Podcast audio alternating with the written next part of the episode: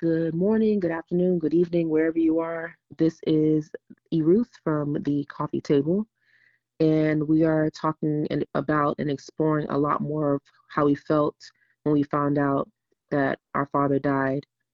And of course, trying to get through it is definitely difficult because if you can imagine, no one expects their parents to pass away or really anyone, but it's a special case when it's your mother or your father.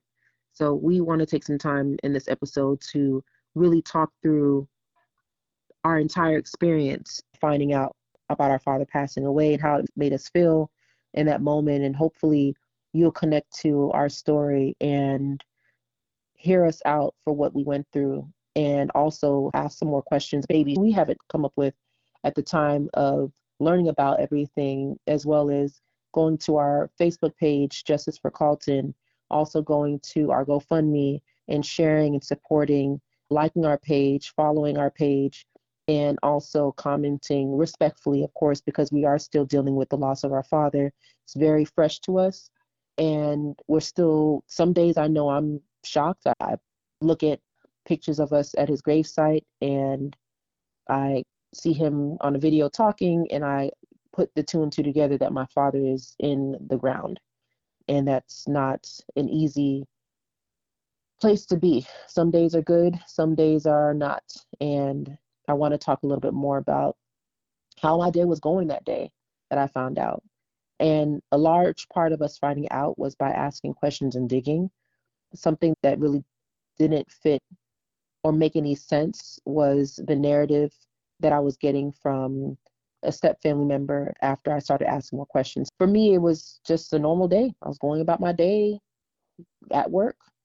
And my brother David, he sent me a couple text messages that to me were like really cryptic. I didn't know what he was talking about. I was confused. And my sister, she reached out to me and let me know that I need to reach out to David. And this is one of my older sisters. We both we all share the same mother, but we have a different father. And when she said that to me, I just thought, okay, this must be really serious because why would my sister be reaching out to me in this way for me to reach out to my brother? So, of course, I go and I call him, and he's really distraught because the news that he had found out was that my father had been dead for two weeks, which was quite a lot already to know that two weeks had went by and no one, my stepmother, my stepsisters, stepbrother, nobody said anything. Now, keep in mind, I wasn't, I wouldn't, I would have expected that my stepmother had said anything, but had she not said anything, I would not necessarily, I wouldn't be shocked because I, the way I thought about it at the moment was this was her husband. She's probably distraught herself. She's probably overwhelmed. She's probably in such a tremendous amount of grief that I can only imagine what she's going through because I'm married myself. So I could only imagine what would happen or how I would be feeling and even how long it might even take me to say something to someone in my husband's family about him passing away. I probably would have said something immediately, but everybody reacts to a death differently. So I took all of that into consideration. But let me go back a step. My brother sent me the text. I then didn't really know was like no this is i don't believe this it doesn't sound that, that can't be real because someone would have called me and told me is what i was thinking in the moment so I was actually in shock that news was even circulating, and I thought it was perhaps a rumor. It wasn't until the next morning, I remember it the exact time, 8:48 a.m. or 8:47 a.m. was the first call. I noticed, realized it got missed, and then I saw another call 8:48 and caught it, and that's when I missed it. But I called back, and it was my stepsister, and she told me the first thing she said was, "I don't want to get in between anything and I was still trying to track what she meant, where she was going with that, because I still didn't believe that what she was getting ready to tell me was really that my father died. I just thought maybe she would have been talking to me about, oh, my brother had sent her a text message. What's going on with him? What is why? Why do we send something like that? That's what I thought she was going to tell me. But I was also bracing myself for the fact that she could be telling me that my father died because it was so early in the morning. I never get a call from her like that in the morning, ever. Really, I don't really get much calls from her unless she call me back. And so I listened to her tell me, I don't want to get in between anything. And then she says, Your father died. Your dad died. And I said, Oh. And I'm waiting for her to tell me when he died because at this point I didn't share with her that it had been circulating that he'd been gone for two weeks because I figured I don't want to pass any information like that around to further maybe even upset her. And then I started telling her, I'm sorry for your loss too. I'm sorry, you know, I send my condolences to you too because, you know, he was your stepfather. So I know that this is a loss for you as well.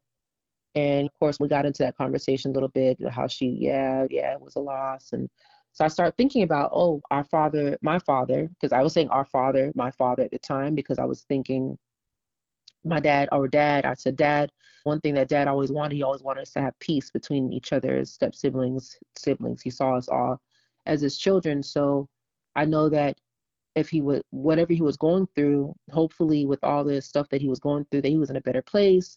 We, at the type of spiritual practice we practice, we think about death in a different way. It's when you die, you go back to heaven. So it's not a loss for the person who dies, but it's definitely a loss for those of us who are still here.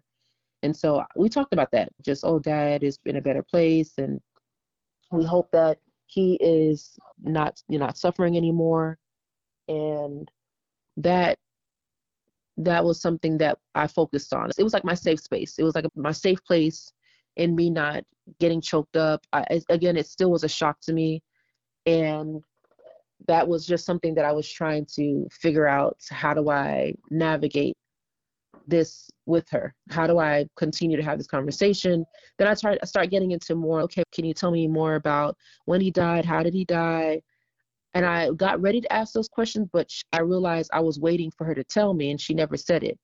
So I thought, let me just focus on the services. And I asked, one is, is there going to be services? If is there any help financially that you all need? I can try, I can chip in whatever I can do to help. And she just said, yeah, I'll, I'll keep you, yeah, I'll let you know, or I'll check back with you, or something like that. It, it wasn't really clear about where it was going, so I just put it out there and I let that conversation be done. And then as the day went by, I started thinking, oh my God, I gotta, I have to tell, I have to go reach out to my older brother, Tafari. I haven't talked to him in a while and I was like, let me find who I know probably has spoken to him or at least kept, in some kind of contact with him. I go on Facebook, I reach out to one of our wider family members, and I find I send let them know it's important that Kept Tafari knows that our dad died, and I if he doesn't want to call back, he doesn't have to, but I think he should know that that this happened. And probably I don't know how the time frame was, but I got a call back from him or he asked me to it was asked that i call him back and i called him back and when i called him back he was puzzled because he was like wait a minute so when did this is weird. When did you say dad died? And i'm like oh i didn't even know where he was going either. I, was, I don't know why that matters. Like we, we know that he's in, in my mind i'm thinking like we know that he's dead. That i like the time frame i was thinking was two weeks. But it in the, when i say i don't know why it matters to me because i was thinking like why why is he saying that? I don't know. I was just trying to process what's where is this going? Everything that i had been learning as time went by was just me on this journey of not knowing exactly where i was going.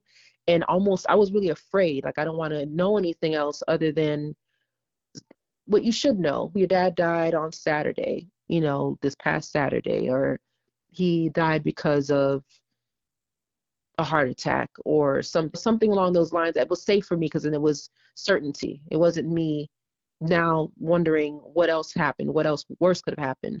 So then he begins to tell me, yeah, I'm looking at the military website because I was actually searching for obituary, burial, all kinds of stuff. I didn't see anything. And he's like, yeah, I'm seeing that dad died on February the 2nd. And I just, I'm thinking, how? Because I just got a text message from him in March, so that can't be possible. So I just, I was just trying to sit with a lot of this. It just, I couldn't, it, I just couldn't, just, I couldn't put it together. And so I'm thinking this, there's got to be a way that there's some kind of hoax. Just being completely transparent. My step siblings have been involved in fraudulent things, fake websites, stuff like that. So I'm thinking maybe they created a fake website. Maybe they're trying to trying to somehow cause me to come out of my shell or reach out to them to see what I was to do. I don't know. I was just trying to make sense of it because none of it made sense to me. And so I started thinking, I'm Googling, I don't see any Carlton Coffee passed away, died, anything, anywhere. And I'm still puzzled. And I just decided, you know what?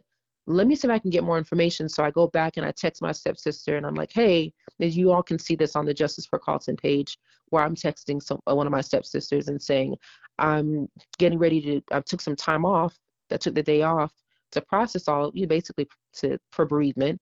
And I can't find any information. If my job asked me for it, which I was already going through some things at work, some stress related things at work, what am I going to do to present this information to them? And I don't get a response back via text. The next day, I get a call back from her, and she's, oh, again, she says, she starts with, I don't want to get in between it, any anything. And I'm still like, why does she keep saying this? What is there to get in between? My dad died, your stepfather died we just carry on to deal with the funeral services like any other person would do or family would do. And then she goes into all I know is that dad died, and if you want more information, reach out to her mom, which is my dad's widow, and her oldest stepsister. I'm sorry, her oldest sister, sister which is my oldest stepsister, which my father was living with both his widow, and his oldest stepdaughter. And immediately when I heard when she said that, I got really uncomfortable. No, this is not, no, this is not sitting well with me. Why do I need to reach out to them specifically to find, you're the one who called me to tell me that my dad died. Why would I need to reach out to them to find out the details of him dying? Because clearly, because you're calling me to tell me this. And so she goes into all I can tell you again, she repeats herself, all I can tell you is you need to reach out to, if you want more information, you need to reach out to my mom or her older sister. So I said, I know you say you don't want to be in the middle of it, but you are in the middle of it because you're telling me to reach out to somebody else for information that you have, that they have, and this is something's wrong with this. I said, this is some there's something wrong. And I went on to say, there's a lot of distrust in this situation. And I'm very uncomfortable, and I won't call them because I'm just very uncomfortable. I said, I, I will find out the information I need to find out. And I went on to say, everybody's in the same exact situation as me. She's a stepdaughter to her biological father's wife. She's a stepmother to her husband's biological daughters. All of my stepsisters have a stepmother because the younger three of the step siblings have the same father and a stepmother, and the older two step siblings have a father with a stepmother. And so I said to her, I said, You're in the same exact boat as me. You're in the same exact position as me. Because I want her to think about this. What would you feel like if this was done to you or you had done this to your biological daughter's father or them? And I didn't say all that. I just the question I asked was enough to imply think about what you all did. And because we're in the same social circle, I said we're going to have to talk about this further because just character wise, there's a lot of questions in the character choices that were done in this situation that I know I can't pretend to act like I'm not affected by this. I can't pretend like we're not really dealing with the fact that it's almost three months later and no one in my father's side of the family his brothers his sisters nieces nephews cousins his own biological children don't even know didn't know that he was dead until nearly three months later. And i just cried. I just cried for how lonely i think i felt like he was in this situation. Like i can't imagine me dying and people that I knew that I loved, people that I talked to, people that I grew up with or called friends for years didn't know. Like I thought about, oh my goodness, like what they must think of him not notifying them or what they must be thinking about their relationship with him. Did he really care about their relationship? I just thought about my father's reputation as he's buried in this in the ground for all these months while people are worrying and wondering and then their responses reach out to these two people who didn't reach out to anybody. And of course i later on learned that there was all this narrative thing going on about how i was ungrateful and because they had bought and I'll, we'll talk about the narrative in another episode but at the moment of learning about it and still trying to figure out more information i just started asking more questions like why wasn't my husband called? Like why wasn't my my father was a priest in a west african spiritual tradition and it's custom to contact other priests whenever there's a priest that passes away so they can go through their normal spiritual rites their process their whatever they do which is customary i believe in most religions where there's a pastor you say prayers and things like that. He didn't even get that. So that just put me in such a spiral and such a depression because i just started thinking like my father was alone in a grave for all these months with nobody knowing that he had died with nobody praying for him, with nobody wishing him to rest in peace or ascend in power or rest in whatever people say when somebody passes away. He didn't even get that. And it was just heartbreaking. It was heartbreaking for him, and it was heartbreaking for us because he didn't even get to have his own children with him. He had us for the first eight, some of us, depending on our age, eight to 10 years of our lives before we ended up becoming a blended family. All I knew was my father growing up as a little girl. That's all we had was my dad because my mother was sick. So at for at the end of his death, he didn't even have his children. When he was in the hospital, which nobody notified us, no one told us anything. I was around all these people all throughout the last and the fall texting text messaging that texting with them. Them asked me questions about when i was going to be going on vacation. All these different things. And so he had just the fact that they put him in a position to be so alone it was heartbreaking. And uh, i don't i wish this on no one. I wish that anyone that's finding themselves in a situation like this, you'll think twice about the consequences in the long term and how people feel about a loss because we can't get him back. We can't go back and re- reverse the tape and just pretend like we're in a space where this is not something that isn't it's not as if it's not real. It's real. This is a real thing. Like i literally know I cannot go to a house. I cannot go to a park. I cannot go to a store. I cannot pick up the phone and call my father and know he's going to pick up on the other side because his body is in the ground. His spirit has moved on. And it left without ever getting the peace that we always were in the process of trying to get, whether he was frustrated with me for any reason or what have you. One thing we always try to do was make whatever the amends and he died without ever being able to make the make amends. So I found out in a very terrible way, and I'm dealing with that right now, and we're trying to get answers. And so it's going to be important for you to know, for each of us, Tafari, David, about what it was like for us to find out about our dad dying, as well as what how that made us feel based off of the relationship that we did have with him.